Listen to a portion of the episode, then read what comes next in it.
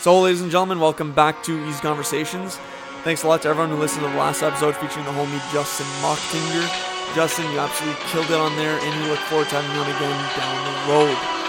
It's now for episode 72 of Easy Conversations. Extremely excited, of course, to be back in the studio virtually with the homie Matt. Say what's up people. What's going on, everybody? Hope everyone's having a great day right now. Um, it's my favorite time of year, and we have a very special episode for you guys, and I can't wait to get into it. So I'll let Eric let you guys know what we're talking about. Mm-hmm. I was actually going to lead off with that, that it's Matt's favorite time of year, favorite month of the year as well, I believe.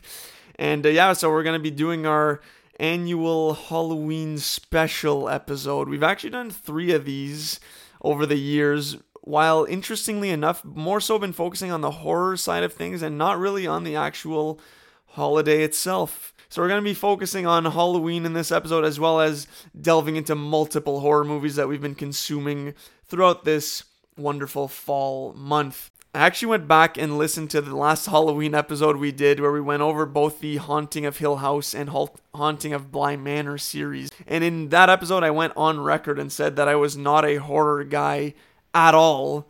And while that has completely changed in the last year, Matt, I'm now, I can definitely say that I'm a big, or becoming more of a big horror movie and TV show guy. And largely thanks to you, honestly, with your recommendations. And we're going to get into some of those movies. But let's wind the clock back a little bit here and talk about Halloween when we were kids. Do you have any favorite memories when you look back on Halloween as a kid, Matt? Any costumes that stand out? Maybe candy that you received on a certain year? Yeah, first of all, Eric, I'm so glad that like you're one of us now, you know, a horror fan. the well of horror movies is massive and I'm glad you're finally like dipping your toes in it and like seeing what's out there. Um, okay, for Halloween, yeah, as a kid, like I remember like one of my favorite costumes was like a pirate. Like pirate is always a good costume, solid choice. I still have a pic like there's pictures of me and a pirate. For me, Halloween was all about accumulating the most amount of candy.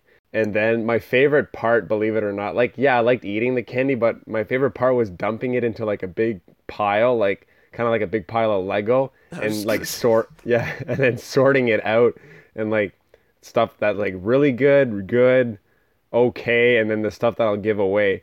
And I ate it like based on which pile it was in, you know gotta eat uh, you gotta save some of like the good stuff for like make you last a week or two. And then the mediocre stuff would you know stuff like coffee crisp. I'll eat it but it might take a week or two. Wow yeah i'm not a coffee okay. crisp guy. And um you know to be honest any chocolate really got eaten last it was all about candy for me. Rockets fuzzy peaches all the maynard candy chewy candy.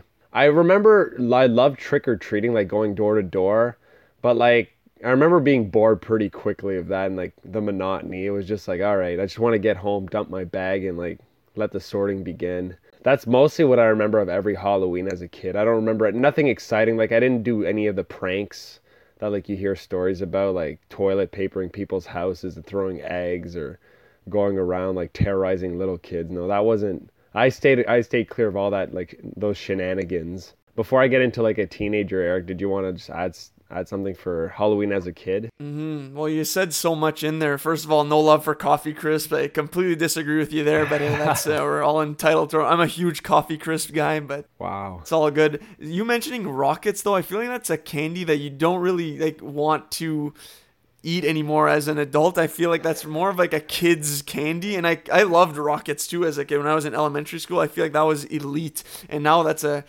candy I never think about, or you only really see in the Halloween season. Fuzzy Peach all day. That's a can't go wrong with that. I actually just bought some the other day at Shoppers Drug Mart, but uh, no free ads, so we'll um, keep it moving. For me, favorite um, costumes. I actually had to text my mom what some of my costumes were when I was a kid because I couldn't really remember. But then she texted me that one year I was Luigi, actually from like oh. Mario, Luigi's Mansion and she actually made me the costume like overalls and like the the hat that he wears and we still have that hat. I know like i have a general idea of where it is in the basement there. Yeah so that was definitely a top one. I was a, a bat one year a skeleton darth vader dinosaur, firefighter. Anyways, the list goes on and on. I, I love trick or treating, honestly. Going door to door and uh, filling your um, pillowcase. That was my go to weapon, I guess, to store candy in. And I think I was the same too. I love like the I love the Lego comparison as well, like just dumping them on the ground and organizing them into different area sections. There, that was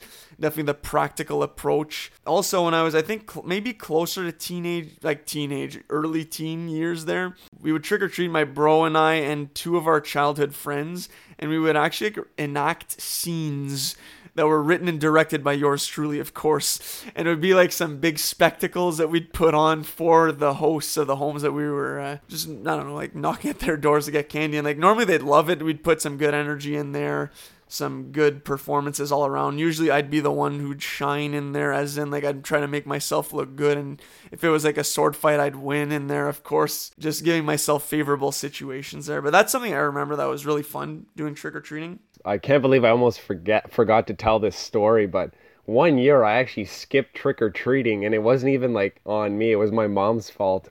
Let me tell you what happened. Um and she's listening to this so she'll like this for some reason one year i was like maybe 9 10 i don't remember but i got i agreed instead of trick-or-treating to go see cirque du soleil that night which honestly is way better than trick-or-treating if as an adult like if i'm thinking about that. But like as a kid i did not appreciate cirque du soleil. Like i didn't mm. it, it went way over my head. And the whole time i was at the show i was like man i'd rather be collecting candy right now. And i remember my mom being like well you can buy some candy and, and eat it during the show so I remember I ate Skittles all night. Like I really like I have I can close my eyes and see myself eating Skittles during the show and no candy that that year. It was very uh no idea why I agreed to go or why my mom dragged me out. Maybe she'll clear it up when uh, when she listens to this episode. That's um, funny though. But yeah, I just had to say that really quickly and also like that's not some earned candy that's bought candy. Like there's right. less of a fulfillment as well. Like you're i don't know it's just not getting the same satisfaction out of it i would say. Like those are probably some sad skittles in the moment. You're right though. It's like it's not satisfying like grabbing candy from your own house like in the bowl at the front because you didn't you didn't do anything for it. And it's always the same old boring candy. Mm-hmm. that's what i loved about sorting the candy is like discovering stuff. It's like discovering element like oh what is this Oh, they make little chewy hamburgers or hot dogs. Remember that the the food Oh yeah, candy? yeah. Yeah, I remember trying to like dig for those. Like those are my favorite. I don't know. I have no idea why. No, I love digging through like the discovering aspect of it. Um, but obviously, like the older I got, probably like 13, like I was like, okay, this is probably my last year. Like I really didn't trick or treat late. Like sorry, later on. Like I I knew I was old enough. I'm like, I could start being the one to stay at home and give the candy mm-hmm. while still eating candy that my parents bought to give out. So I, I kind of, I, I, did I enjoy that? Yes, because it was more, um, I don't know, it felt more relaxing. I didn't mind giving away the, like answering the door because, man, like these people, like, there's nothing to be shy about. It's like these the, the people outside are more shy than you are. So you just like I just chit chat and make jokes um, try not to like you have to okay if you're the candy giver it's very important to like not give away too much at the start. But then you know while it's like the night's winding down you got to give bigger and bigger handfuls because you want to like get rid of it all. So but while i was waiting for the doorbell to ring it'd be like that's when i kind of started watching some horror movies on uh, on amc like M- amc's fear fest which I honestly I don't recommend anymore because there's so many commercials and they cut the movies down, like they edit the gore scenes out. So like, but that's when I started watching like the older horror movies and being a little like interested in them because I was kind of a scaredy cat back then. Like I didn't like watching horror movies when I was 13, but that's around that age where it kind of like my curiosity get the got the best of me. So mm-hmm. giving out candy, I like I, I became someone that would answer the door instead of someone going to people's doors in my teens. Okay. So, when did you stop trick or treating, Eric? Oh man, off the top, I don't know. Probably around that age, honestly. Yeah. I can't really. There's no way I was trick or treating at like 15. I don't think so. I think 13 is that age where like you gotta just retire the jersey up, right? Yeah. Just hang it up in the rafters. You had a good run, and that you also made a good point about like rationing how you distribute candy to kids who come. Would you rather be someone like this? Is something you have to think about as a kid. Go out early, be the early bird, and get as much candy as possible and before you gas out or wait until those eager beavers went out there early and then be a vulture who crop flies in at the end and gets those more generous uh, scoops. Because it's so true at the end of the night you're getting way more candy way more bang for your buck but you're also rolling the dice in the sense that you don't know maybe a house has been cleaned out completely wet bandits. So i don't know it's tough to it's Nice. tough um you, you like i said roll the dice. I would normally be someone who goes out earlier because i didn't really go to bed late. Like i try to stay away from those amc fear fest movies tucked in at nine. Later when i was a little older then i did start going out a little later and um, that's the the classic dilemma as a candy giver and receiver. My opinion is early is better because you don't want to risk a lot of houses like they run out of candy and they even answer they open the door and say like hey i'm all out. Like it's happened to me so i'd rather play it safe and go out early. And some some people are super generous early too like they'll give you the full candy bars or still a big scoop so you have to go out early and hit as much as many houses as possible. Or so like was the approach the popular approach when i was a kid. Also did you trick or treat on your own street eric or would you go like hit like the uh like the busier streets that like people knew like oh this street's all like decked out let's go there.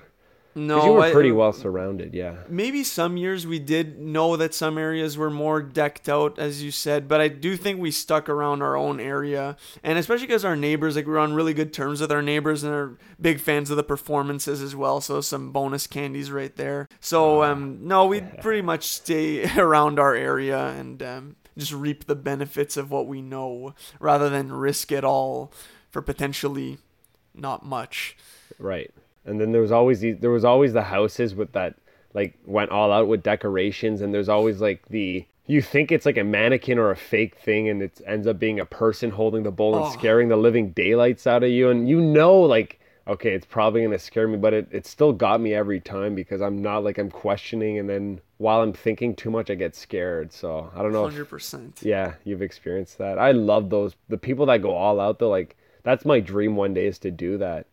Like why not for two weeks? Maybe decorate the whole, not just the house, but like the front and create maybe like a little path. Oh, that'd be so cool. Oh, those oh, are. i agree too Yeah.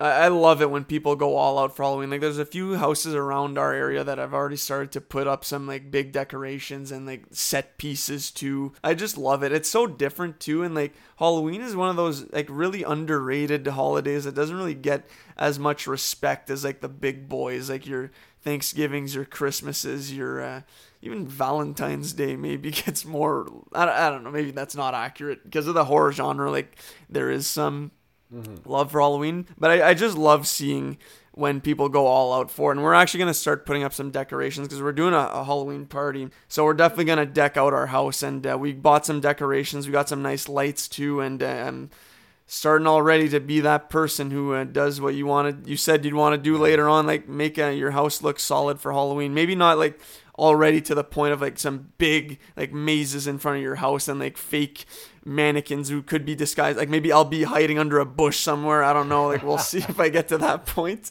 Don't want to scare the kids too much, but I do love it when I see that. As a kid, it scared me, but as an adult now, like I definitely respect it. And as someone who's coming around on the horror genre, love to see it. I have one more question on, uh, like we were talking about some candies, like you mentioned the hot dogs and hamburgers. Like that's a deep sleeper too. I'm gonna throw another one at you. That's kind of like one that you don't really see as much, but as a kid, I absolutely loved this. And I'm talking about candy corn. What are your thoughts on candy corn? I've I sent a Snapchat out to a bunch of people, and I got some polarizing response on candy corns. Where do you stand on it? I think they taste delicious. Like Let's go, Matt. yeah. Okay, if they're old and hard a little, like yeah, they're not gonna taste as good. But like fresh candy corn is delicious. I don't understand the hate for them, to be honest. People are calling me a psychopath. I don't get it. I don't think No. that's fair or Yeah. accurate. And candy corn is also one of the like my go-to for decorating gingerbread houses, and they're excellent. Mm-hmm. Yep. I was gonna ask you, Eric, about like pumpkin carving. Like, is that something you enjoy to do? Like, you enjoy doing, or Big fan of the pumpkin carving game. Had a, a few good ones in the last few years. Like I did a, a Pennywise one. Nice. oh, no, no, not a Pennywise. I did a gritty, the, NH, the Oh. Philadelphia Flyers NHL mask. It actually turned out really good. Like I got a lot of love on that when I put that on Instagram a few years ago. I did actually last year, which was pretty solid too. The man in uh, V for Vendetta. oh, Forgetting his the name Guy right Fawkes, like the Guy Fawkes ma- Yeah, mask. the Guy Nice. Fawkes mask. I don't. I think it turned out really good too. So those are definitely my two bests I've done so far. And no, I'm I really like uh, pumpkin carving. Actually, how about actually as a kid, I loved like playing around in the goop Yes. in the pumpkin as well, like just cleaning it out and like you know getting a little messy in there. how about you, Matt? I'm I'm right there with you. I love like carving it and like cleaning it and but I'm very like my artistic talents are very limited. I just draw like I just do like the triangle eyes and the nose and the mouth. and I like I, I just did uh, like several last weekend and I have one in front of my house right now.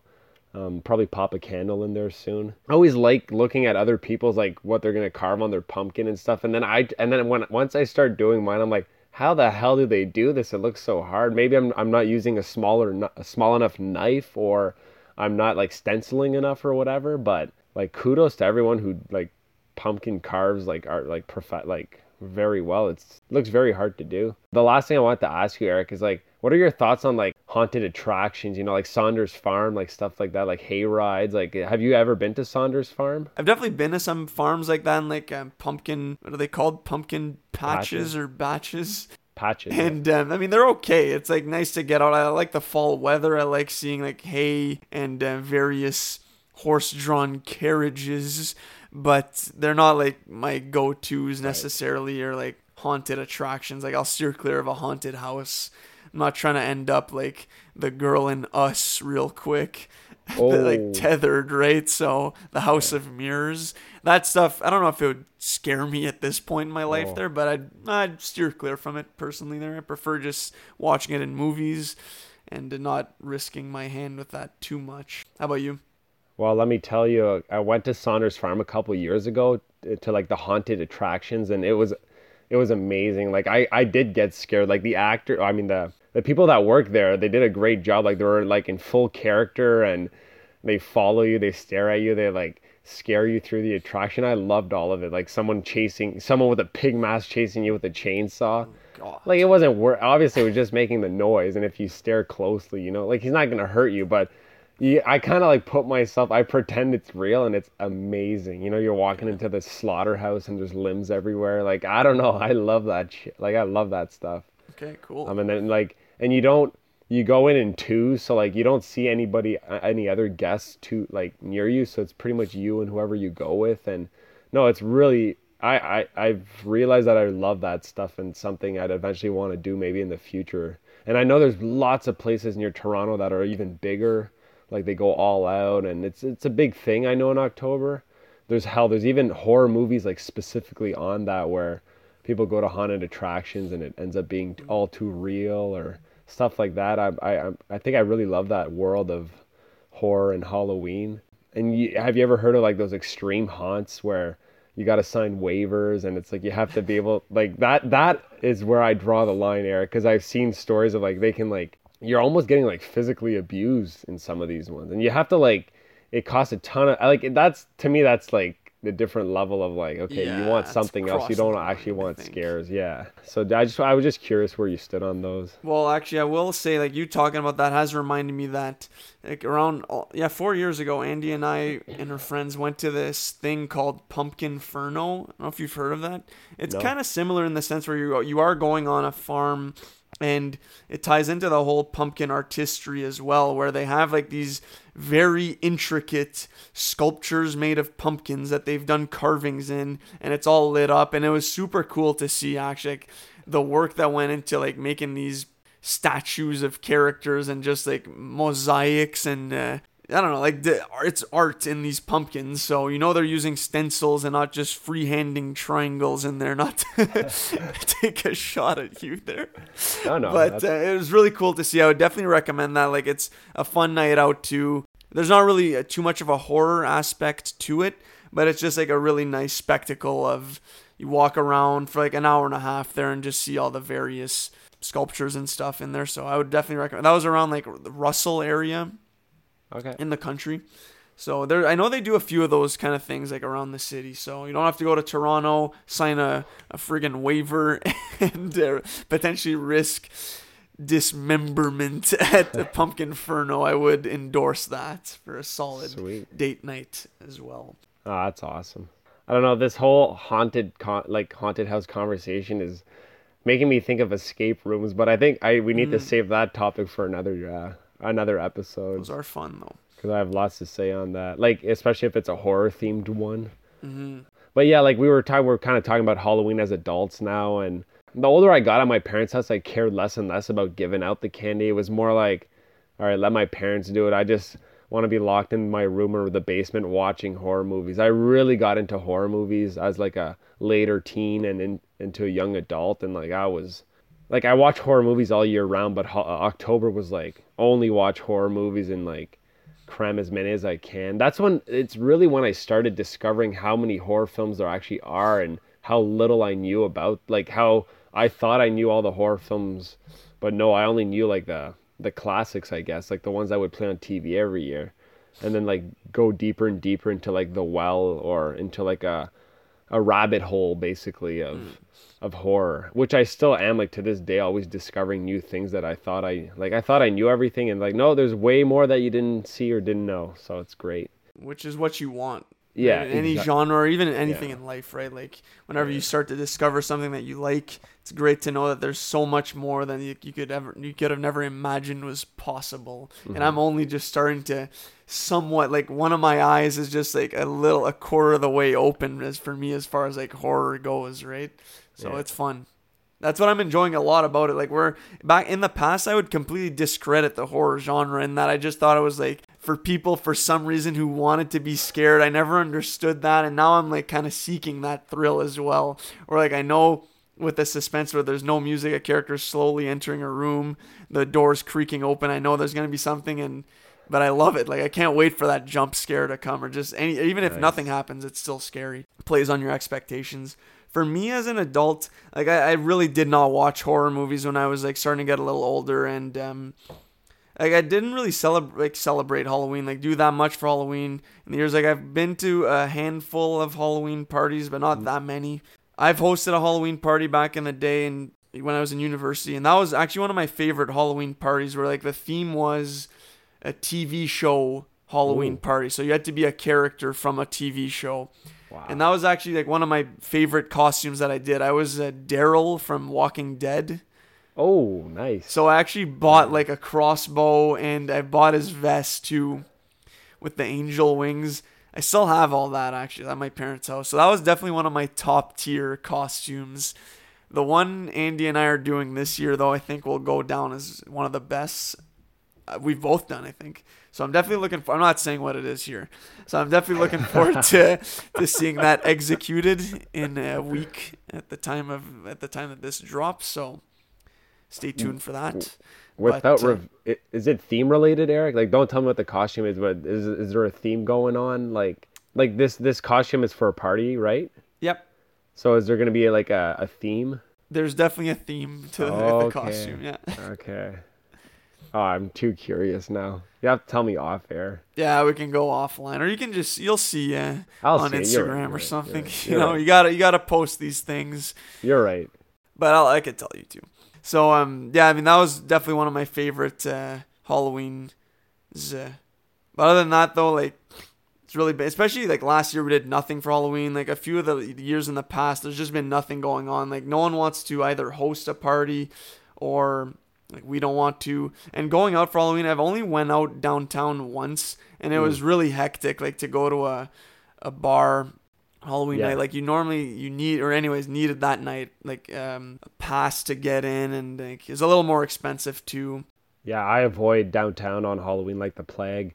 And I did I did go to a couple Halloween parties in high school and I remember this one because I didn't know I had no costume, but like 10 minutes before I threw something together like I went in my sister's like um, closet and I went to like the little like downstairs or stash of old costumes and I created like a a pimp costume like kind of like Kramer in that Seinfeld episode. Nice. and it ended up being a real hit like people loved it. Like I had a huge hat a chain that it was and I was like oh damn like I improv I put this at the last minute and it was a huge yeah it just I remember that night really really well it was an awkward it was kind of one of those costumes like i had it i had it all fully like for 30 minutes but then i had to like discard some items and just for comfort right like i had a stick Mm. like the hat was not like comf- comfortable at all and I, it, it impeded sure. my uh you know same if you wear a mask or a helmet, right? Like you're taking that you're taking that off pretty quickly if you're drinking. Absolutely. Yeah. My dream, Eric, and I don't know if you've ever dressed as a stormtrooper, but I haven't. Like I want to be a stormtrooper one year. I knew you were Darth Vader. Like that must have been awesome. Yeah. we had like it was like it's not it wasn't like a full mask though, right? It Oh, was okay. like one that has like the front of Darth Vader, but then the back is just like a little drawstring that you just like Ah, okay. strap on there. Okay. and uh, it doesn't move. But no, getting the full helmet. Me, if we're going like that th- that route, like Star Wars character, I'd probably go with like a Boba Fett or Ooh. Mando. Like just, I think I feel like that would be a sweet costume as well. But no, I Yeah. love that Stormtrooper too. Great pick. It's just so classic in my opinion. Again, though, you got to ditch the gloves and the helmet if you want to play some Pong. It can't be done with that bucket on your head, but uh, yeah, no, That's uh, awesome. Good stuff. But that's something that I hope to see more of now, especially with like COVID getting a little better. That we can start to maybe make get Halloween parties to make a comeback. Like especially in my like circle of friends, like Mm-hmm. it's definitely died down in the last few years. So that's why I wanted to bring it back this year. Things are a little better, a little get together to start, but hopefully in years to come, there we can get back to norm and like celebrating because I it's so fun like just dressing up as something different. You get to to showcase a side of your personality that like an something that interests you a lot, and um, just like the whole process of putting a costume together. Like there is good satisfaction in that like assembling a costume, right? Not just like buying. Not you know what buying one. There's nothing wrong with that. I'm just saying if you make your own piece by piece, it's I think a little cooler. Couldn't agree more. That's in with everything, right? Like food and it always tastes better when you cook it yourself. That's true. Yeah. Speaking of food, no, actually, I was gonna, I was gonna, this was gonna be my Squid Game transition. Oh, okay. But like I squid, it. like, everyone hates. Like it's not really a food people think of. But I don't know. I think I mess with there's been this show that Netflix that came out came out on like I think it's been a month now since it's come out at least. Yeah, But, I like, think it was it- September that it came Yeah, out. Netflix like big one of their biggest opening shows, if not the biggest one. Like I read like 155 million people like at least watched a bit of it. Uh, like across all the countries that the Netflix is in. Now that we've both watched Squid Game, I, I we have to talk about it, and it is and it is there are horror elements to the show 100%, and I'll explain why when we talk about the later episodes. But uh, my and my opening thoughts on Squid Game is like I absolutely adored it, as I adore most things that come out of South Korea. But no, to me, Squid Game was one of those hooked me right away after episode one, and then I just had to know how it ended right away, and I pretty much blew like I watched it all in about a week, like four days actually. What great acting, writing, like it's to me it was very original with like the games that they had to play in the show and and like full like full spoilers here everybody like if you haven't watched squid games we're gonna like talk about how it ends and stuff so please go out and watch it but no like just initial like my opening thoughts great show what about you eric I loved it too, and just like you, I was hooked from the start. I, I knew nothing about the show going into it, right? Just like there was this phenomenon, everyone was talking about it, so I just dived into it. Interested to see like I like following characters like this too that are like kind of loser, down in the dumps, like nothing going for them, and then they get this opportunity to change their lives with a fortune through that could be won through like various competitions. So me, like I was definitely hooked as soon as the first game started, like red light, green light. I was into it from the start, but then when that was the kind of show it was, I was like, all right, let's go. I'm all in here. And I, I kind of had a feeling that when they said like the rules of the game were like, oh, if you cannot participate in a game anymore, you'll be eliminated. I cl- it kind of clued in really quickly that eliminated means you're getting killed. Great stuff to see. I loved all the characters, like how the like greed really gets the most of these of these mm-hmm. people, and like they turn to their dark human nature. All those dynamics in that kind of environment too. I was actually a fan of Player 101 Shocker, the villain, who was all-time scumbag, and like I didn't want him to win, but I, I he needed to keep winning though because you needed that character in there, and then Sung Woo needed to be he was ultimately like one of the bigger villains in the end. So he was also a great character. I wasn't rooting for him at all though like uh, when he when uh, like now we're just getting to full spoilers there, but when he killed the the girl player 67 there. I was rattled because I actually wanted her to win, and I thought she was gonna win too. I did not think 456 was gonna win. I thought that was too obvious, and I have no problem that he won, honestly, but I did not think he was gonna win. And the, the player one twist completely didn't see that coming either. Now I'm covering a lot of stuff right now there, but those are my initial thoughts. It's like a Hunger Games style show for adults and in Korean. I loved Yeah. it. Okay, you said so much there. Um, all all like the play like there's 400. It starts off with like 456 players on, in the in the complex on the island doing the games. Like to me, like that, like you ha- you had a bit of every personality that like what you would see in like normal or, or in life basically in society. It was like a it's like they took the world and brought and put it to a smaller like micro level, and it's like that's how people behave in life. You had people like Sung Woo who behave that way. You know, like and, and our main character Jihan always like refers to him as like, oh, he's the smart when he went to school, and now look, like he amounted to nothing. Like there's people like that everywhere, and Yeah. who, who or think that they amounted to not like they got in debt. There's uh, player 67, the girl, and then the older girl, like how they behave. Our, our our villain player 101, like it had like everyone in life, but like kind of like all in this complex. I don't know. I love that whole aspect, like uh, criticism of society, basically. What put what makes Squid Game horror, in my opinion, is like the reveal in like episode six or seven of the VIPs. Like people, like rich people, are paying to watch this, and like getting sick pleasure from it because that is I don't know if for everybody for anybody who's seen the movie Hostel from 2005 that's ex- it's the exact same thing. Like if Hostel's a horror movie why Squid Game is a horror show because it's the exact same thing. Hostel just has brutal kills and people pay to watch people getting tortured and killed or to do it themselves. Squid Game is very similar to that. It's rich people that have nothing better to do so they the the old man explains it at the end. He says like having too much money we don't feel anything. Like we needed he wanted to create like something fun which that f- gave me goosebumps when he was giving that speech at the end. Uh, can you imagine being that bored that you have to resort to this to like create excitement in your life? Oh my god i never want to have that much money where i have to resort to that. Okay so i don't know do you remember eric episode six? It's the episode where they're playing the marble game like they have to collect the marbles from the other player. That episode completely devastated me. It was very sad. Like I almost teared up. That's when the show got elevated for me to an even higher level of like emotional, like of acting, of how emotional the show could get. Like I really, really liked that episode, and it only got better after that. Um, the scene between like you know player one and our main character, like did not see that coming. No, me neither. Oh my god, and the two girls and, And- even our villain. I was rooting for our villain there hard. Oh, 100%. right? And you knew he was going to win too because it's not going to be this rando who takes Yeah. him out, right? Yeah.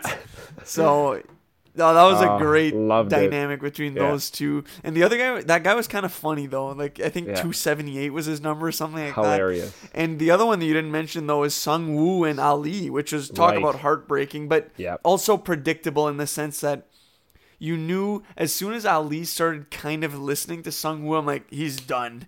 He like he's too innocent and pure that you know Sung Woo's not looking out for him. He's gonna exploit that because he's the Yeah. smartest guy of all of them. Ali represents the people in society that are like that, that believe what they're being told. And okay, episode one when Ali grabs Jihan, like completely, like I was like on the edge of my seat, like oh my god, this great. is crazy. What a great show. It's Um, so good. Replay did not see- value too. Like I would Yeah. rewatch it from start to finish. did not s- exactly. I totally agree, and I did not see the twist coming at all in the last episode. Like With player one, with player one, I didn't see that coming at all. Like I had no. They, like how could you though? right? Because well, tech, he's the only person you don't see his death Right, like that's on true. screen. And my favorite game out of the six were was the bridge one with the glass panels. I don't That know what your good, yeah. was. Uh, which one was your favorite? Uh, that's tough, you know. I kind of like tug of war to be honest, just because like it started off as like okay, the old man's giving them the strategy, it's working, but you kind of knew that it wasn't going to be that easy. So Uh-huh. then they flip the switch. The other team starts to get momentum back, and then Sung Woo goes in with the hail mary, which I loved. Like shake shook the game up, and then they got momentum back, and then dragged them up. But that was a brutal game. That was a fun one. Imagine like And- you're you're directly like you're just pulling these people to their dooms, right? and player 101's game that was funny too like when they see who they're matched up against they're like all right we got this yeah, exactly. he was He was great a that guy did villain. great yeah doc su dexu or doc Doc Su? Doc Su. yeah did you like episode two where you, they kind of go back to their regular lives and you see how like how like they're losers almost well they don't have much going on like that was, I was really surprised at that, to be honest. I didn't think they were gonna be going back. I thought player one was gonna vote in favor of staying in the game, so that definitely Yeah. threw me off. I knew they were gonna end up going back in there though, so I knew like it was only temporary. Mm-hmm. But then that's also how we were able to get the cop into the fold, which unfortunately I feel like that plot might have been the subplot was maybe a little weak and didn't lead up to much.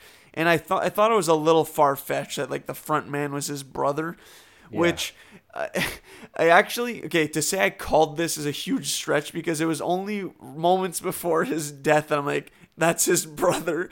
Because it's like what are the odds that they're on this cliff then the cops like facing his death and he asks him who are you? There's no way it's just going to be like the front man takes his mask off and it's some random dude you're right it had to be someone of of significance and uh, who else could it be like okay it, this is probably his brother but it's not like I called this from the start. I'm Like, okay, he's looking for his brother. It's gonna be the front man. Anyway, I thought that was a bit of a stretch. What were your thoughts on that? Like the front man cop plot. I liked it when it started, like when the cops like first in a costume with the circle or a triangle, and then like he kind of he kind of is getting upgraded every time. I liked Yeah. it then, but the more it went on at the end, I'm like, ah, it's not really. I I knew it wasn't gonna end well for him for the cop. Like I had a feeling the bad guys would win there, and the more that went on, I wanted to just get back to the main storyline. Agreed. I didn't mind it at first though. I kind of liked when he was had to impersonate like the costumed figures. Um, speaking of the costumed, fi- like all the employees that work there, them that was super cool. But the music, like I don't know, like the music they played when they were collecting collecting the bodies with the coffins, and that was so cool to me. I love that. Like, what what great like um, set design, I guess you call it. Like, pff, and like the masks of the VIPs were super cool in my opinion. Um, the front man looked pretty menacing and cool. the front man was dope. you know the floor with all like the holograms of all the players and darkened when they get eliminated no i love the whole um, squid game i have to recommend it to everybody like yes is it everybody talking about it or has talked about it yes but like believe the hype it's it's really good after like 20 people telling me go watch it i'm super glad i finally listened i mean you eric were the last like when you told me i think on the last episode we talked about it um, when you said you liked it i'm like all right that's all I need. in the coffin. Yeah, it's one thing people at work telling me, but when you tell me, it's you hold way more like value, and because I trust you way more than random people, obviously. Yeah. Likewise for your Yeah. recommendations. So, and I, I don't know if you knew this, but the sets also for Squid Game were all like physical sets. The, none of Oh. it was like green screen. Maybe okay, maybe not none of it there, but I do know that they built those sets like with those Cool. color. I love the color palettes too. Yeah. Like the bright pink, green, and even like the two the guards and um the prisoners like or the contestants like their color their uh, costumes look amazing too and they're complementary they're like um opposite colors too in the the wheel of colors. The score was so good like that music was so eerie too like yeah.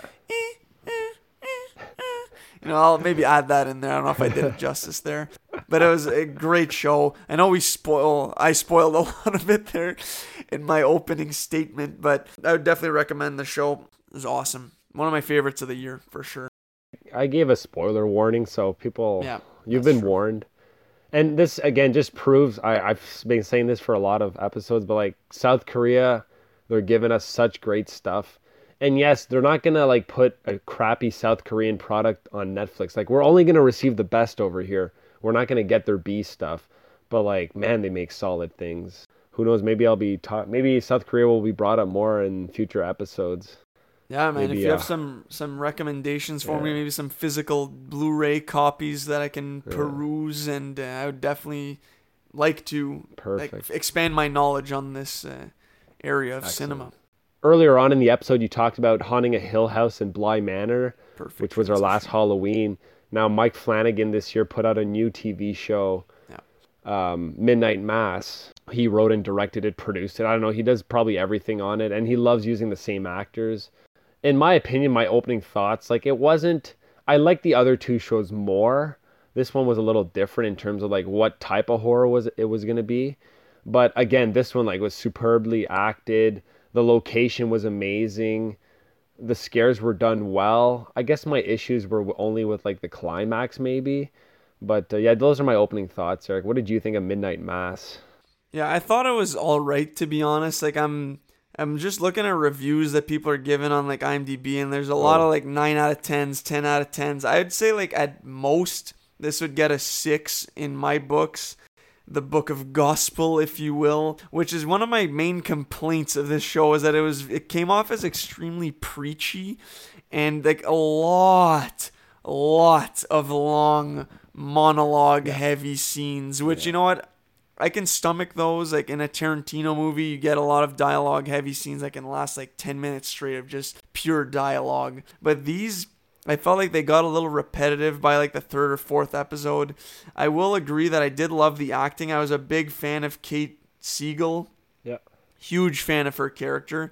Zach Gilford as well as Riley Flynn. Shout out, he was in uh, Friday Night Lights actually as um, Matt Saracen. Saracen, yeah. You know what? The um, Monsignor, uh, whatever his name was, Monsignor Pruitt? Pruitt. I don't know. Yeah, I think so. You know what my favorite character was in the show, or one of them who was really criminally underused, was uh, the sheriff Hassan. Yes, You know, I feel like there was so much more in that character that they could have brought to the surface. And i really i did enjoy in saying that i thought it was overly religious. I did like the different um religious ideologies that were coming up and like how they were just preaching christianity in this town and suppressing like understanding or um in access to information of the quran. Because he was muslim and his son was uh, muslim as well. Like i really like that dynamic and i wish that they would have done a lot more with that rather than just have like his son Anyway, I don't know if we want to spoil stuff there. There were some good twists that I liked, but overall, I thought I was okay. I'm I was like forcing myself to finish this honestly because I was at the same time I was being recommended Squid Game, but I was 3 Oh. episodes into Midnight Mass. Like I felt like I, it was a burden to just keep going and stomach this show and then finally I got to Squid Game and crushed that way quicker than Midnight Mass. So, yeah, those are my thoughts on it, honestly. For myself, it started out really slow and I wasn't sure. I really liked the middle section of the show, and I thought the last episode was very disappointing to me. I loved all the scenes with Zach Gilford and Kate Siegel. Yep. Um, and like the Zach Gilford, the Riley character, like I love that whole like he had a lot of demons in him, and like even facing them every night going to bed. You know, like what he's staring at Yep. like how his character him on the boat basically with uh with Katie C- Kate That Siegel's crazy. character that was like to me that was one of the best scenes in the show Agreed. that was really well done well I'm just gonna go out and say it like I'm just spoiling it all out now like the whole vampire thing or demon or I mean, I mean Angel. yeah angel. I felt like the he looked really cool and it was an Yeah. interesting idea to like inf- infest the whole town with like convert everybody but like i didn't like that last episode where everyone's running around there's fires everywhere. I didn't like that at all. I don't Me know. I just i was picturing something different. Even in episode one they like they, they show the kids a lot and i'm like oh is it, are they gonna go like it like it's the kids perspective on like what's going on in the town and they're gonna do investigating and stuff no that all gets thrown out like the window pretty quickly and yes i understood like the whole the mother of one of the characters that starts like remembering again because I don't know, she's been giving the blood. Like that whole thing and the reveal of the Monsignor who he is. Like I did see that coming. Maybe not as not as quick as some people. Like I think my mom like caught on right away and I'm like, "What?" It was very like the the gore like the like it was brutal. Like the church scene with all the bitings and the conversions, you know, like when everyone's getting becoming a vampire. That was pretty brutal. Mm-hmm. But Eric, you nailed it. All those monologue scenes, like just Riley talking to the Monsignor for like it looked like like it was like an AA meeting almost, but then they debate on like everything. Like yeah, that got I'm not gonna lie, that got a little long. You're watching that late at night, you're like, okay, come on, keep me awake. Not not Mike Flanagan's best, but still like really well produced. Like the content was made well.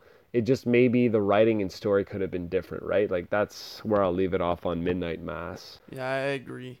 Would you would it be fair to say also that maybe Haunting of Hill House is the Star Wars original trilogy, Bly Manor is your ah. prequels, and then Midnight Mass is your sequel trilogy. And that like we look like Bly Manor got criticized at the time that it wasn't nearly as good as Hill House, that it was not as scary, maybe even a weak finish. But now compared to Midnight Mass, I'll take some Bly all day. Like, and I was right. actually looking fondly on Bly. Like, man, I missed that show. Like, I liked that char- that cast and stuff. Obviously, because like the sheriff was the most prominent character who was in Bly Manor and uh, is in Midnight Mass. Like, like I said, I was a big fan of his character. Kate Siegel, Saracen, that's your and obviously the Monsignor, like he did well as well. But I was getting fed up with him. And the nun, my God, I could oh. not stand her as well. Like she, yeah. it was too bad that she didn't die. To be honest, like that she got shot and then gets up not too long after there. Yeah, I mean that's honestly all I got on Midnight Mass. So a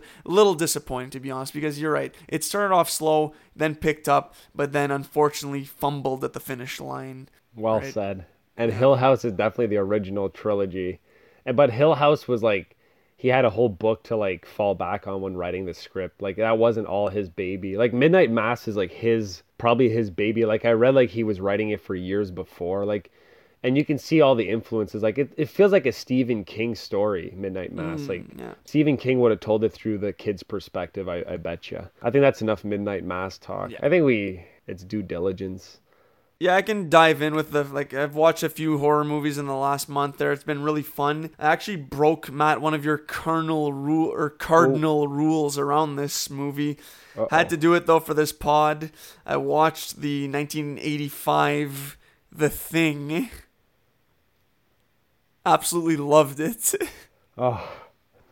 John Carpenter's The Thing. You were kind of scaring me for a second. I'm like, uh oh, what's going on? So I did not watch. For those of you wondering what I'm talking about here, I did not watch this movie. Matt says Matt said in an episode yeah. that he always watches this movie at, on the first snowstorm, which unfortunately for the purposes of watching this movie, there hasn't been one since then. Like at the time of uh, watching that movie, but I um still watch it. Definitely recommend this movie. It's basically like a crew of um, I don't really know what they are, like explorers, scientists, whatever. They work on this base in Antarctica. They get visited by a member of another, a neighboring base of the uh, Norwegian base, I guess, and uh, he's going crazy trying to shoot this dog. So they take him out and then they go check out their that his base and they see that there's a lot of stuff that went on there that then basically there is an alien that has made contact on earth and has made its way into their base and then they're basically trying to figure out like how to get rid of this alien that is not as it appears to be. And um, it ends up becoming like a, a, situation where the entire crew can't trust one another because mm-hmm. the alien has shape shifting abilities and can take on the imper- can take on the form of anyone in the crew so they're not sure who's been infected by the the thing if you will and uh, they all start doubting each other I loved it. It was so good. good. It really reminded oh. me of like Alien as well. Like it had those kind of similar vibes, like sci-fi, horror, suspense, just some psychological yeah. aspect to it too. Kurt Russell is the lead actor in that movie, and he was awesome as a Mac Macready. MacReady, yeah. MacReady. Yeah. and yeah. You nailed it, Eric, when you said alien, because it's the isolation. You cannot go anywhere. You will die. You will freeze to death. Like just like an alien, you're you're in space.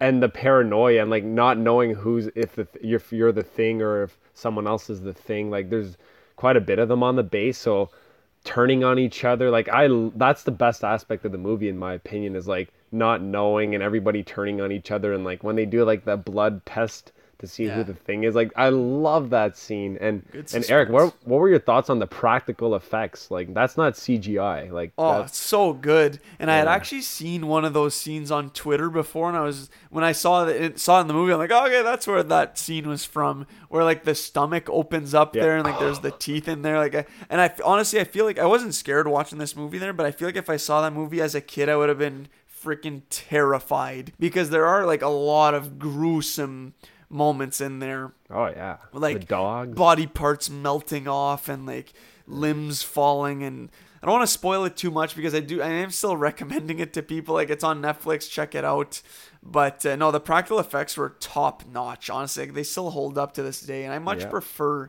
I'll take practical over CGI any day of the week and like to see that these still hold up to this day really fun to see like this movie's almost is what 36 years old so yeah, I think it came out in 80, 82. it's 82. Damn. yeah. Okay. I thought I thought it was Um, 85. Okay. Is it's yeah. okay? It's because I knew that there was a three year gap between that and Alien, and Alien is 79. Ah, yeah. So I, I guess I, I switched the two up. It's my bad, people. Those are Matt's two here to correct, so we got it. No, I also love that movie, like the subtle score. The score is actually done by Ennio Morricone, the guy who does all these westerns, and like Hateful this score Eight. is like this score is anything but like super in your face. It's just in the background, and oh, nice. I listened to it today actually before doing this pod, like while I was working. I loved it. So good. So the image of Kurt Russell with the flamethrower, like coal, like in the snow, like that is as iconic as it gets for horror. It's as iconic as like Carrie drenched in blood or uh, Michael Myers in Halloween or any like horror image you can conjure up. Did you like like without getting it? Well, I mean the movie's super old. I don't mind spoiling it, but like, did you like how it ended? Did you like that downbeat like ending? Not the. I guess it's an open ending. Did you like that? I mean, I thought, yeah, I thought the ending was pretty solid. I mean, you knew it wasn't gonna go anywhere else, really. Like, they had, there's no way out. I didn't think. Yeah, like here's here's my question. Like at the end, there's only two of them lying there. Like one of them could be the thing. Uh, Like they're they're trying to like make sure it doesn't go anywhere, but it's like, do you, even at the end, what I love is you they still don't trust each other. They still don't know. And like Kurt Russell, the last lines in the movie, like Kurt Russell just like, when jo- Childs is like, "What do we do now?" He's like, "I don't know. Why don't we just lay here for a little while, see what happens?" It's just like, to me, it's like depressing to me that ending, and it's like two bros like they're probably they know they're not making it out. You know Yeah. they're gonna freeze to death. like it's just very like it's like two soldiers just like acknowledging their fate. Hmm. And every time I watch that movie, it just hits me at the end like, ah, man, could have gone so different.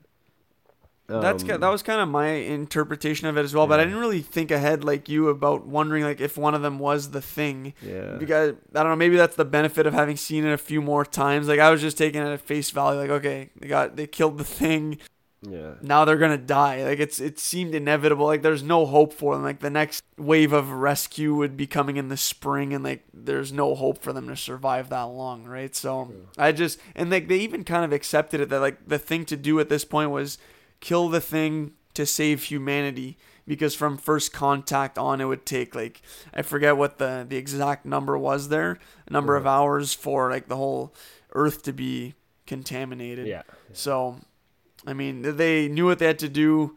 They succeeded the mission, or maybe they didn't. Who knows? Maybe one of them is the thing, and uh, that's a that's an interesting way of looking at it. Though I didn't I didn't look at it like that though. Honestly, like to save time I like I don't want to talk about the thing too too much. Like I could it's one of my it's probably my favorite horror film that and Halloween. So, but I'm just going to say one more thing um the Norwegian when they go see like the Norwegian camp like that's what the thing prequel's about. It's like what happened at their camp. So if anyone's interested in the thing from 2011, it's just explaining like what went on at the uh, Norwegian camp. mm, okay, So, interesting. yeah.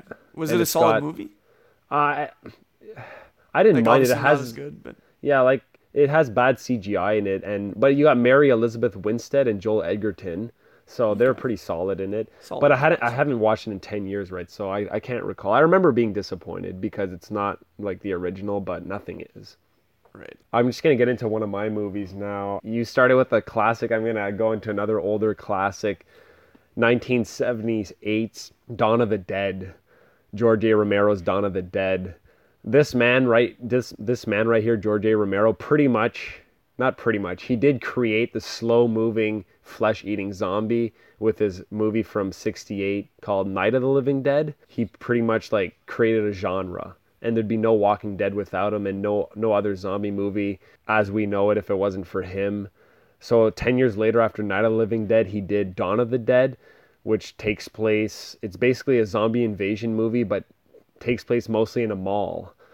So um, they did a remake in 2004 of this one. This one's like gritty, fast paced, quickly edited. Like the editing's really frantic, as is like that's his style. If you like like if you like a zombie movie, but also like seeing good character development and them chilling at a mall and like trying to get supplies, barricading the stores, just like having little adventures in the mall and like chilling out. This is a great movie for you it's it's a longer movie, but it's very like there's always stuff going on.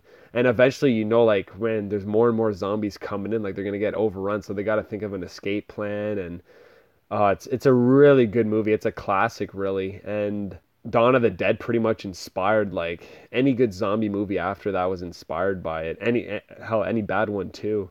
Okay. So basically, this movie was a pioneer for the the zombie genre. First time you see like zombies like eating and attacking people and it being gory really. Like okay. anything you see in walking dead like that was all done for the first time in dawn of the dead to like gore wise i'm saying like with the blood and like people getting ripped open. Uh, so dawn of the dead super important movie super fantastic movie to watch. Okay. Yeah. i've never seen it. I've of course i've heard of it. Yeah. and as you said like it paved the way for classics like walking dead.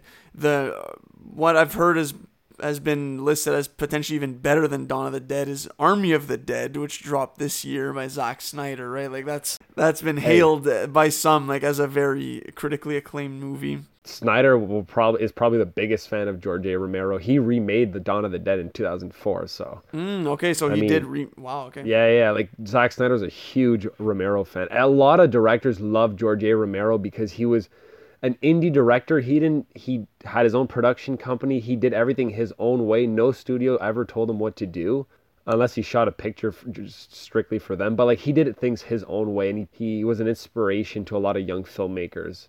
Like you'll hear Tarantino talk about Romero all the time, like one of his heroes, and a lot of directors will cite him as an inspiration. He did everything at in Pittsburgh, like he's from Pittsburgh. He has a school set up there now, or yeah, no, he does um, like he did a lot for the community. He was like a he's like a legend, but he's not like a mainstream legend. He's just like a every filmmaker like he's like a film school legend, you know. Like you everybody wants to have his thing where he can do his own thing and I'll definitely check it out there if I can get my hands on it. I don't know if that's on any streaming platform there, but I'll definitely look for it and get into the next one that I watched there. I actually watched this movie a while ago. This was like in September. I've just been holding on to it until we do this pod. This is a little different than obviously the thing in that it's not like a traditional horror movie. It's more like a psychological horror movie. Okay. It's called The Gift, starring uh, oh, Jason yeah. Bateman. I actually really like this movie in that like it's it's a thinker the way it ends too is speaking of open ended, like where you were asking me about if the thing you don't know what happened at the end. In the gift, you really don't know, right? But like I have my idea of an interpretation of how it ends. But I really liked it, like how this, how Jason Bateman and his wife move, and then they bump into Gordo, who's a like a kind of a loser guy that uh, Bateman's character went to high school with and actually bullied as a kid. He like starts to really like become attached to Bateman's wife and uh, follows the, her around and like is just always around like giving them gifts at their home and stuff. And then Bateman steps in like okay we gotta cut ties with this guy like he's no good. So he's um, a weirdo. And um, then you kind of start to question like who is the character that you should be feeling bad for or liking or rooting for because it does flip it did flip a little bit for me like okay like I kind of feel bad for Gordo now and I'm not sure about Bateman who's being very shady and we don't really know about his past and he's not really presented as an extremely likable character. Like you like his wife way more. And then you start to find out stuff about the past and yeah I mean like I don't really want to spoil this one. Yeah. it's on Netflix. I would recommend it. There's a good turn in the movie. What were your thoughts on The Gift Matt Oh, I loved The Gift when I watched it. Um, okay, we're not gonna spoil this one because it like you guys have to go see this movie. But like the more that got revealed in the movie, the more I was loving it. Like, oh my god, like this is perfect. And Bateman does such a great job. There's like a turn. Oh, I, I don't want to. i I want to talk to you off air about it. Okay. and and Joel Edgerton is so cre- he's perfect playing that like creep, but then like like you said, you, you who is the actual like person we're going against here? and it's Rebecca Hall, right? The wife. Rebecca Hall, yeah. Yeah, she's great too. She's no, great. What a great, what a great movie, and yeah, it blurs the like. Is it psychological thriller horror? I would put it as horror, but like I'm super loose with that term. Like I consider any like Jaws to me is a horror movie, but yeah. Anyways, no, I'm glad you liked it, Eric. Yeah. Super underrated too. Like nobody talks about it.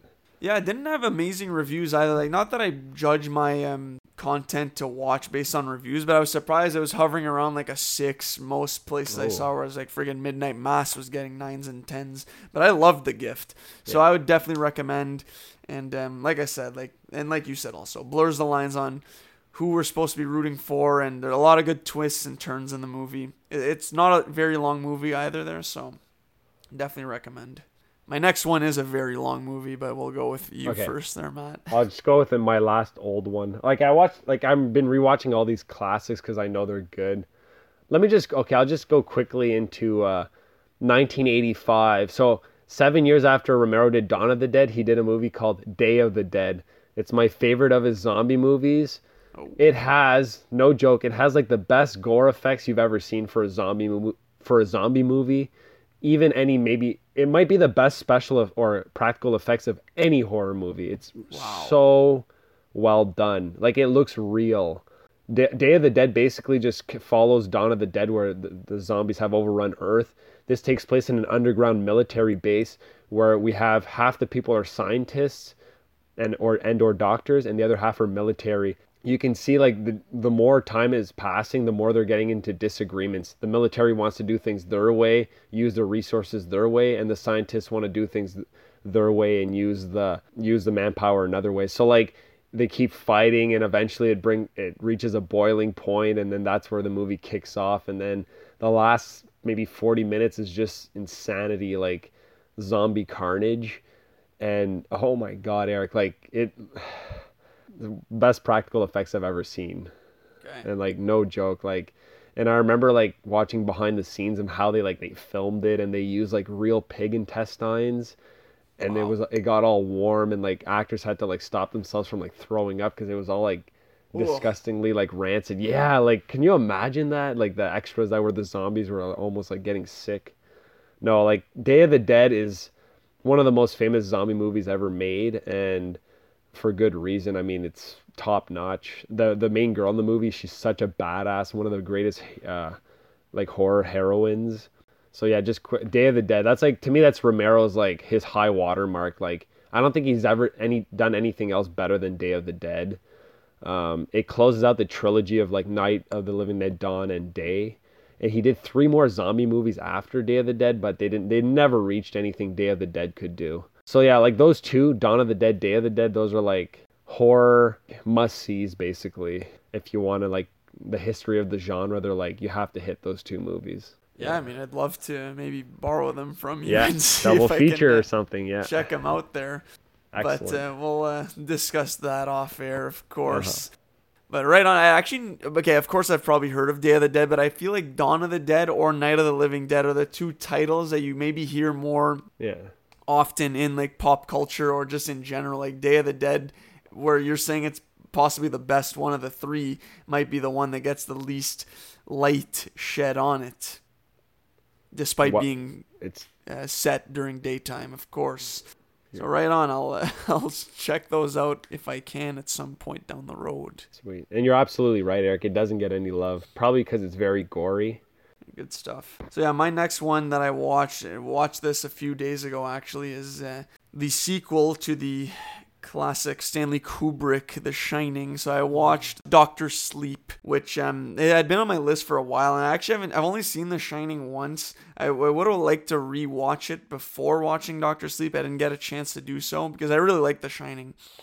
But thankfully there were a lot of callbacks to The Shining and like some refreshers in the movie I, enjoyed it honestly. Like I did like the hunt to um, kill these um, I forget what they're called, like the people who basically suck up steam, like people's essence and stuff to like be somewhat immortal, like the villains and stuff. And like I really enjoyed it. Thought it was a solid movie. Ewan McGregor was great as uh, the kid from The Shining, now an adult, and I, I loved the um, girl as well. Yeah. Thought she was really cool, and like the villain was good in there as well. Oh, uh, yeah. Ruby or Rose with the hat. Rose the Hat, yeah. Rose in the hat, yeah.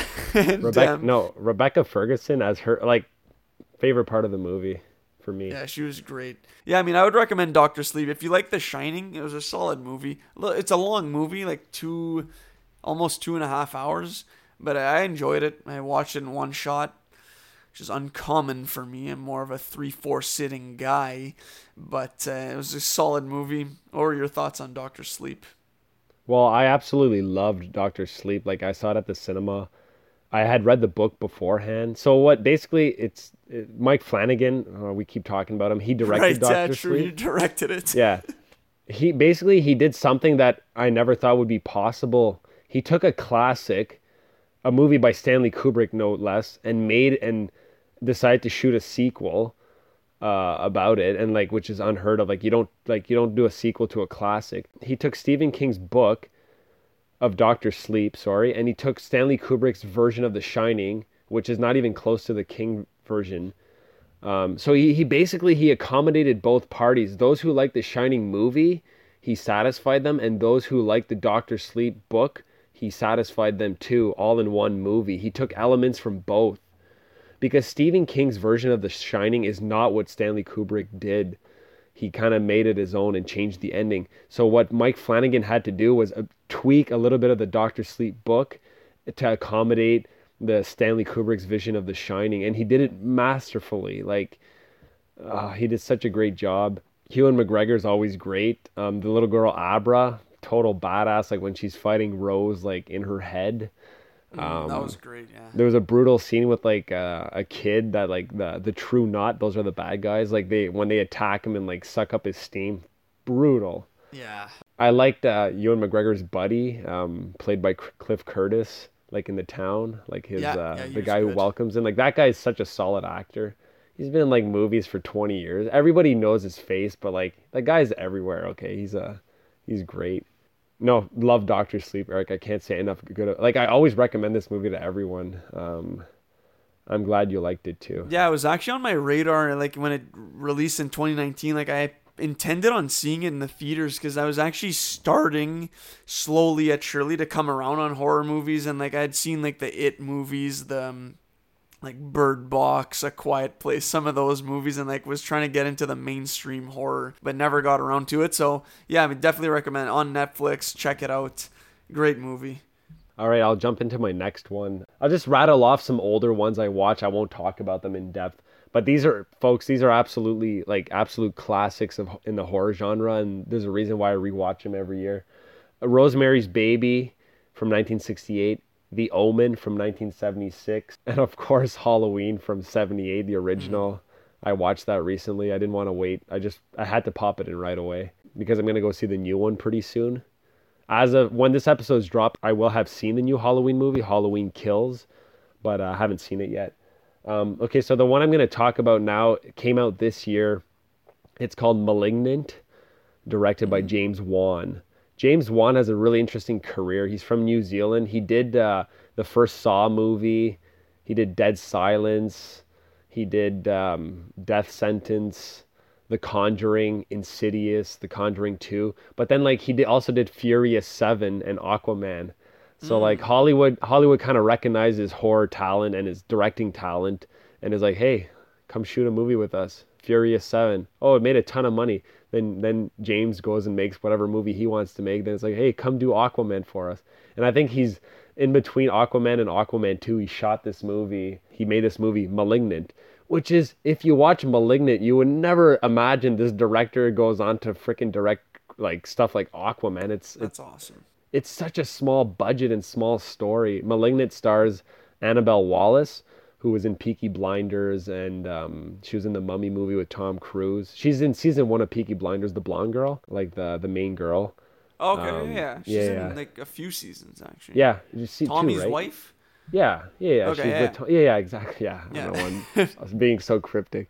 She's also in the first Annabelle movie. Yeah, her name's Annabelle, and she's in Annabelle. Malignant, I liked it. It was very like, it's not mainstream at all. It like it. I think it's more for people like me that like horror movie from the '80s, where it's just over the top, gory, and Okay. doesn't make sense. You have to kind of buy into the concept of the movie for you to like it, or else you're just gonna think it's stupid. You have to suspend disbelief, I guess, is what I'm trying to say. But uh, no, I was intrigued. I mean, it was a super easy watch. The last act was amazing to me, like when you get the reveal and all the violence and the gore. Like I really enjoyed *Malignant*. It's not something I would ever recommend if you're ever like starting to watch horror movies. Or there's way uh, there's way more movies that are friendlier and more accommodating than *Malignant*. *Malignant* is like you're asking a lot from the audience members. Okay. So I know why I didn't make a big splash when it came out. Now, not like Insidious or The Conjuring, but I really like *Malignant*, so I'm just bringing that one out there. Would you say I've reached the level of being able to handle malignant, or still Oh, like? You could Yeah, watch okay. *Malignant*, no problem. Okay. But again, like you have to suspend your disbelief. Earn like you got to pretend you're watching an older movie and being like, "Ah, this is just silly." okay. Like, yeah. Okay, okay. Well, speaking of silly, like the next two, I only have two left that I want. I'm just gonna rattle off without getting into too much detail on both of them. One of which is like a, a zombie comedy movie, and I think you mentioned it on the pod. I might be completely making this up, but I watched Zombieland Double Tap the other day. I actually had the lowest expectations watching this, which is why probably why I actually really enjoyed it. I laughed way more than I thought I would. It was actually pretty funny. And now in in recommending this, I don't want to be saying that it's like a great movie and then you watch it and it's like, okay, this is brutal. But I'm just saying my experience watching the movie was like I had low expectations. I really enjoyed it. Starring actually my co-star Avan Jogia, who starred in The Exchange, of course. And he was he was all right in there, right? Like the kid Oh my that uh, God, Little Rock yeah. meets, like the hippie. He was in there. Oh my God. little role for my uh, my homie and uh, Stefan. yeah, no, I, I enjoyed Double Tap, and like obviously it's not really a horror movie. There's zombies, and it's uh, it's a comedy. Like Woody Harrelson's hilarious in it, and uh, yeah, it's a good movie. Uh, anyways, I enjoyed watching it, so I'll just say that. The other one I watched, I guess, kind of it's kind of dumb as well. It's called Crawl. Have you seen this movie, Matt? Oh yeah. I really So- like Crawl. you know, it was pretty solid. Yeah. The um, like basically this girl gets stuck in a type five, level five or type five uh, hurricane in Florida, and she goes to see her dad, like to see what's up with him, and the house gets flooded, and well, not the house. The house doesn't get flooded, but they um, go underneath the house, and they're kind of trapped under the house while there is and like the, there's a flood in the street and all that, and alligators get underneath the foundation and they're like navigating their way through the network of pipes and just like foundation blocks to avoid the alligators and get to safety. So it's just like some ridiculousness level thriller horror. There's some gore in there obviously. You know, I had a good time watching it. A little hour and an hour and 20 minute long movie. It actually it's like some Chamber of Secrets vibe for me when they're underneath the house. Like it's a little damp.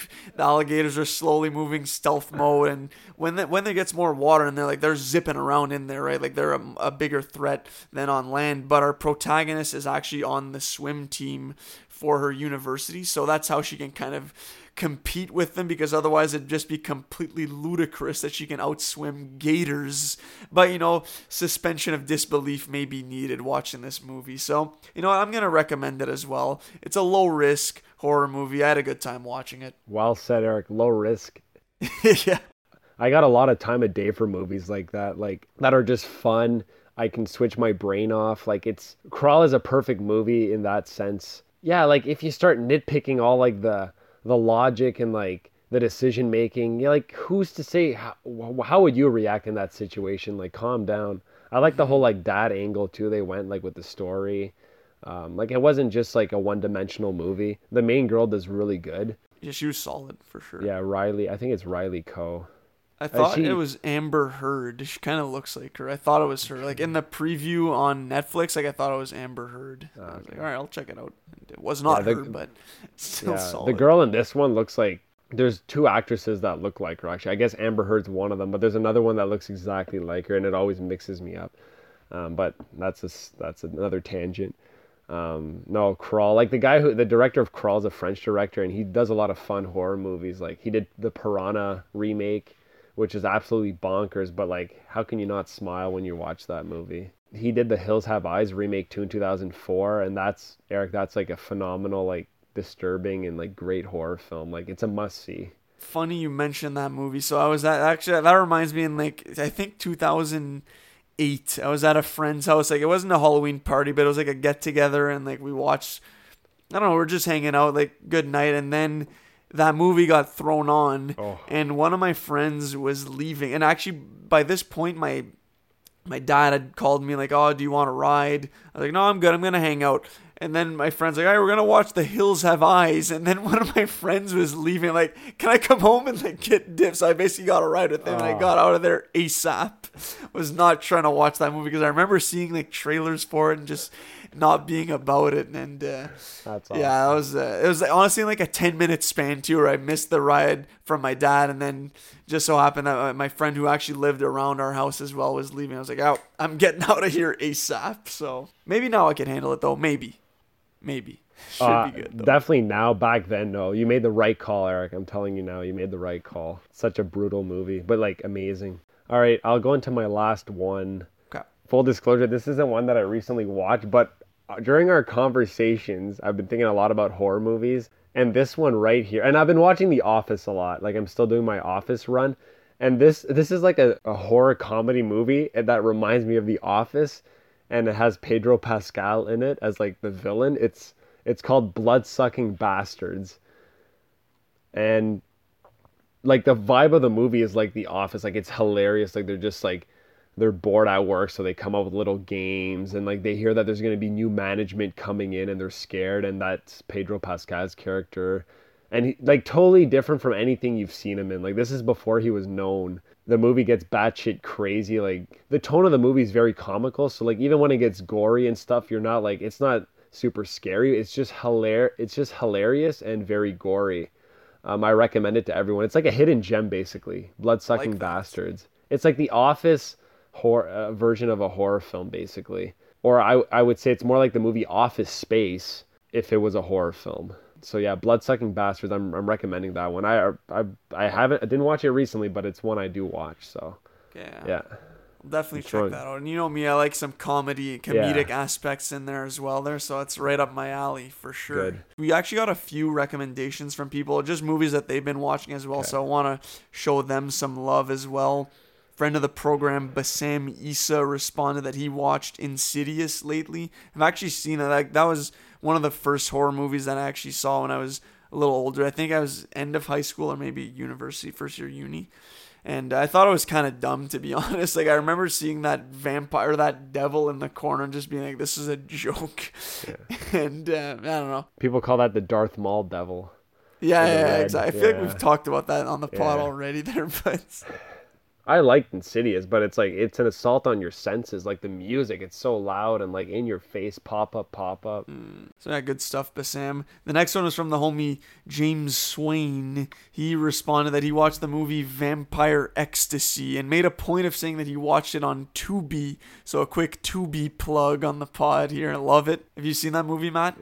Yeah, I unfortunately I have. It's like it's more like an exploitation, you know, movie with lots of uh lots of eye candy. Gotcha. Yeah, it's nothing great. okay.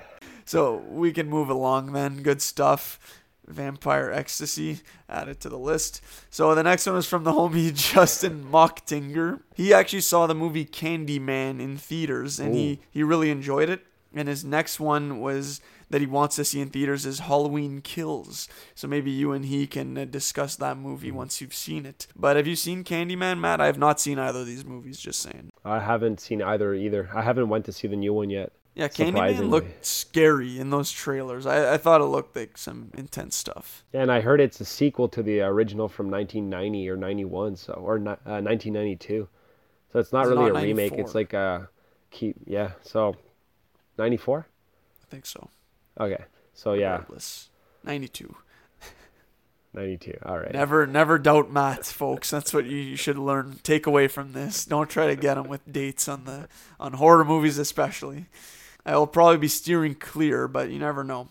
And the last one was from the homie Kilson Ud. So hers was Crimson Peak, and she low key liked Loki in the movie. Ah. So Tom Hiddleston. I, I I thought it was like a, a romance movie to be honest.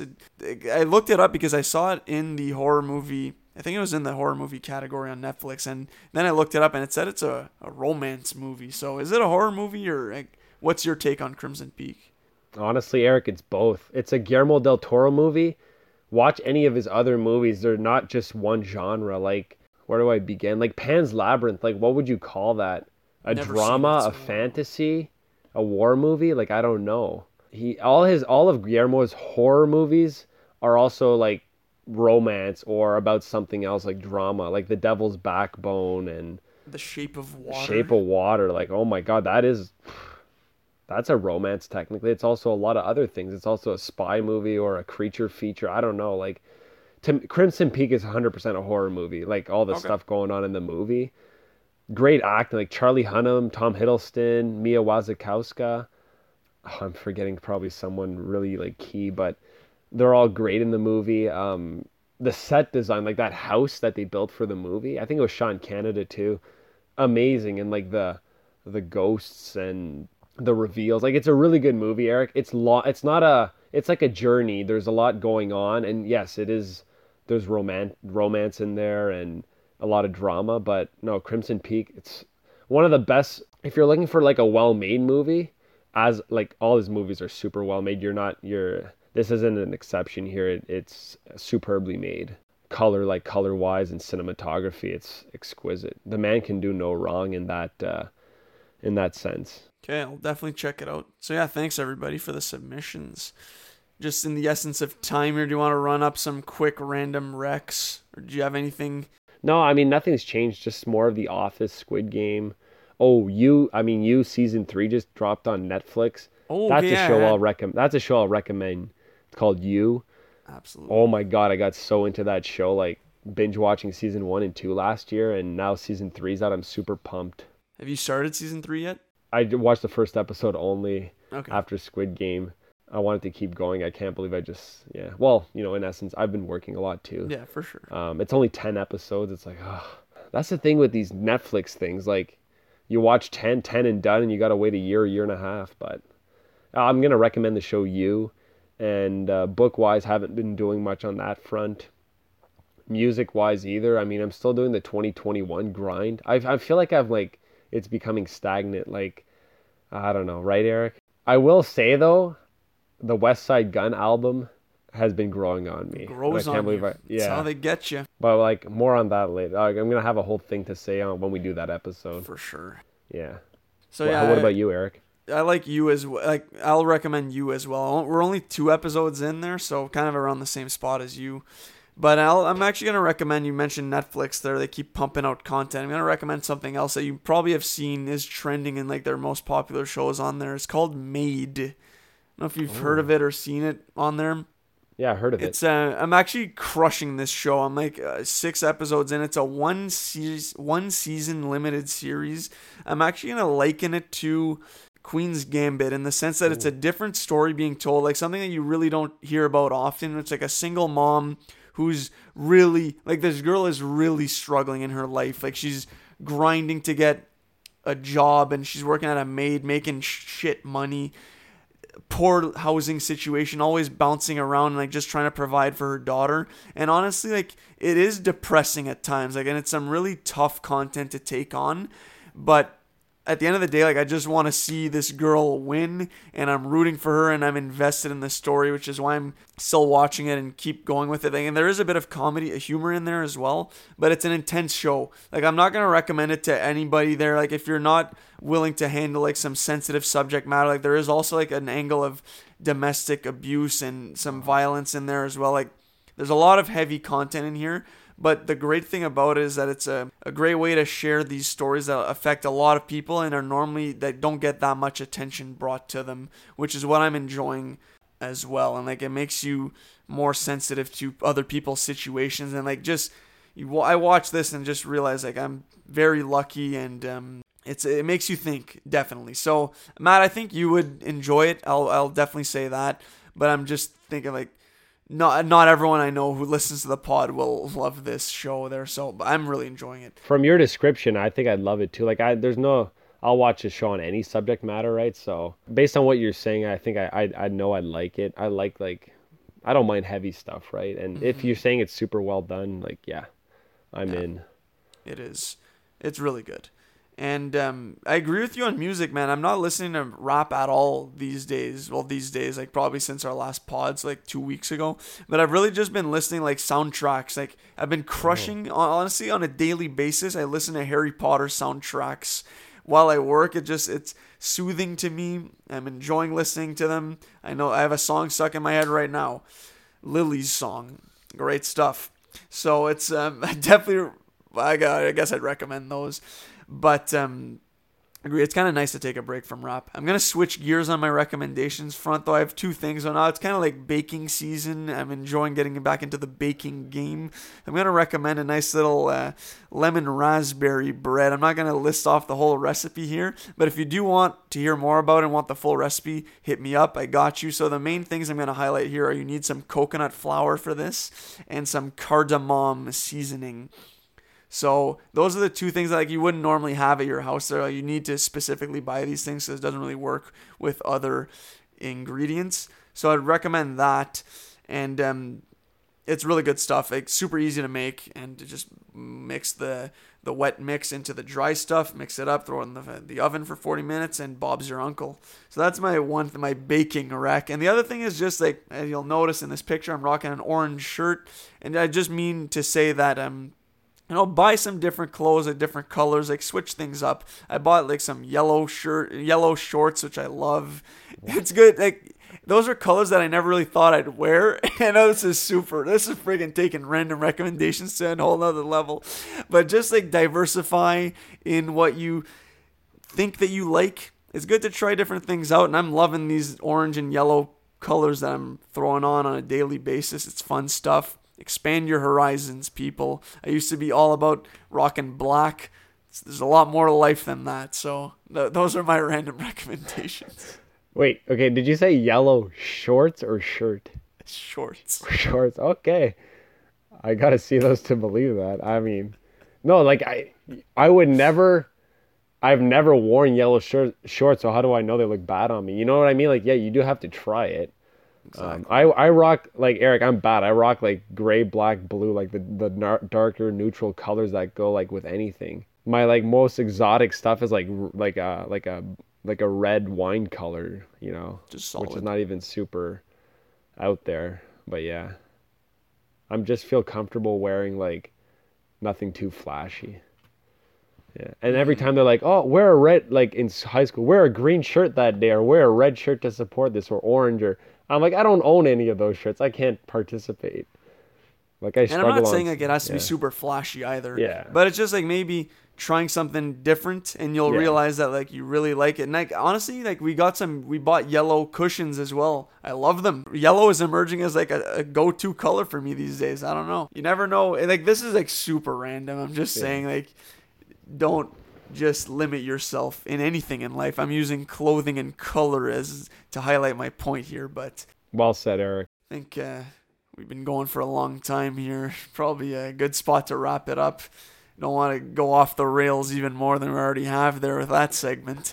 So, uh, any final notes for the listeners, Matt? This was super fun. Eric, I had another enjoy. Like, what a great episode! And everybody, thank you for listening.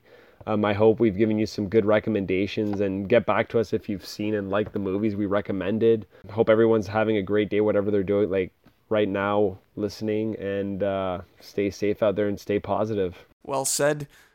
Couldn't agree more. Thanks a lot, everybody, for listening. Stay tuned for episodes dropping every two Mondays. Continue to stay safe. Love you all. Happy Halloween. And yeah, peace.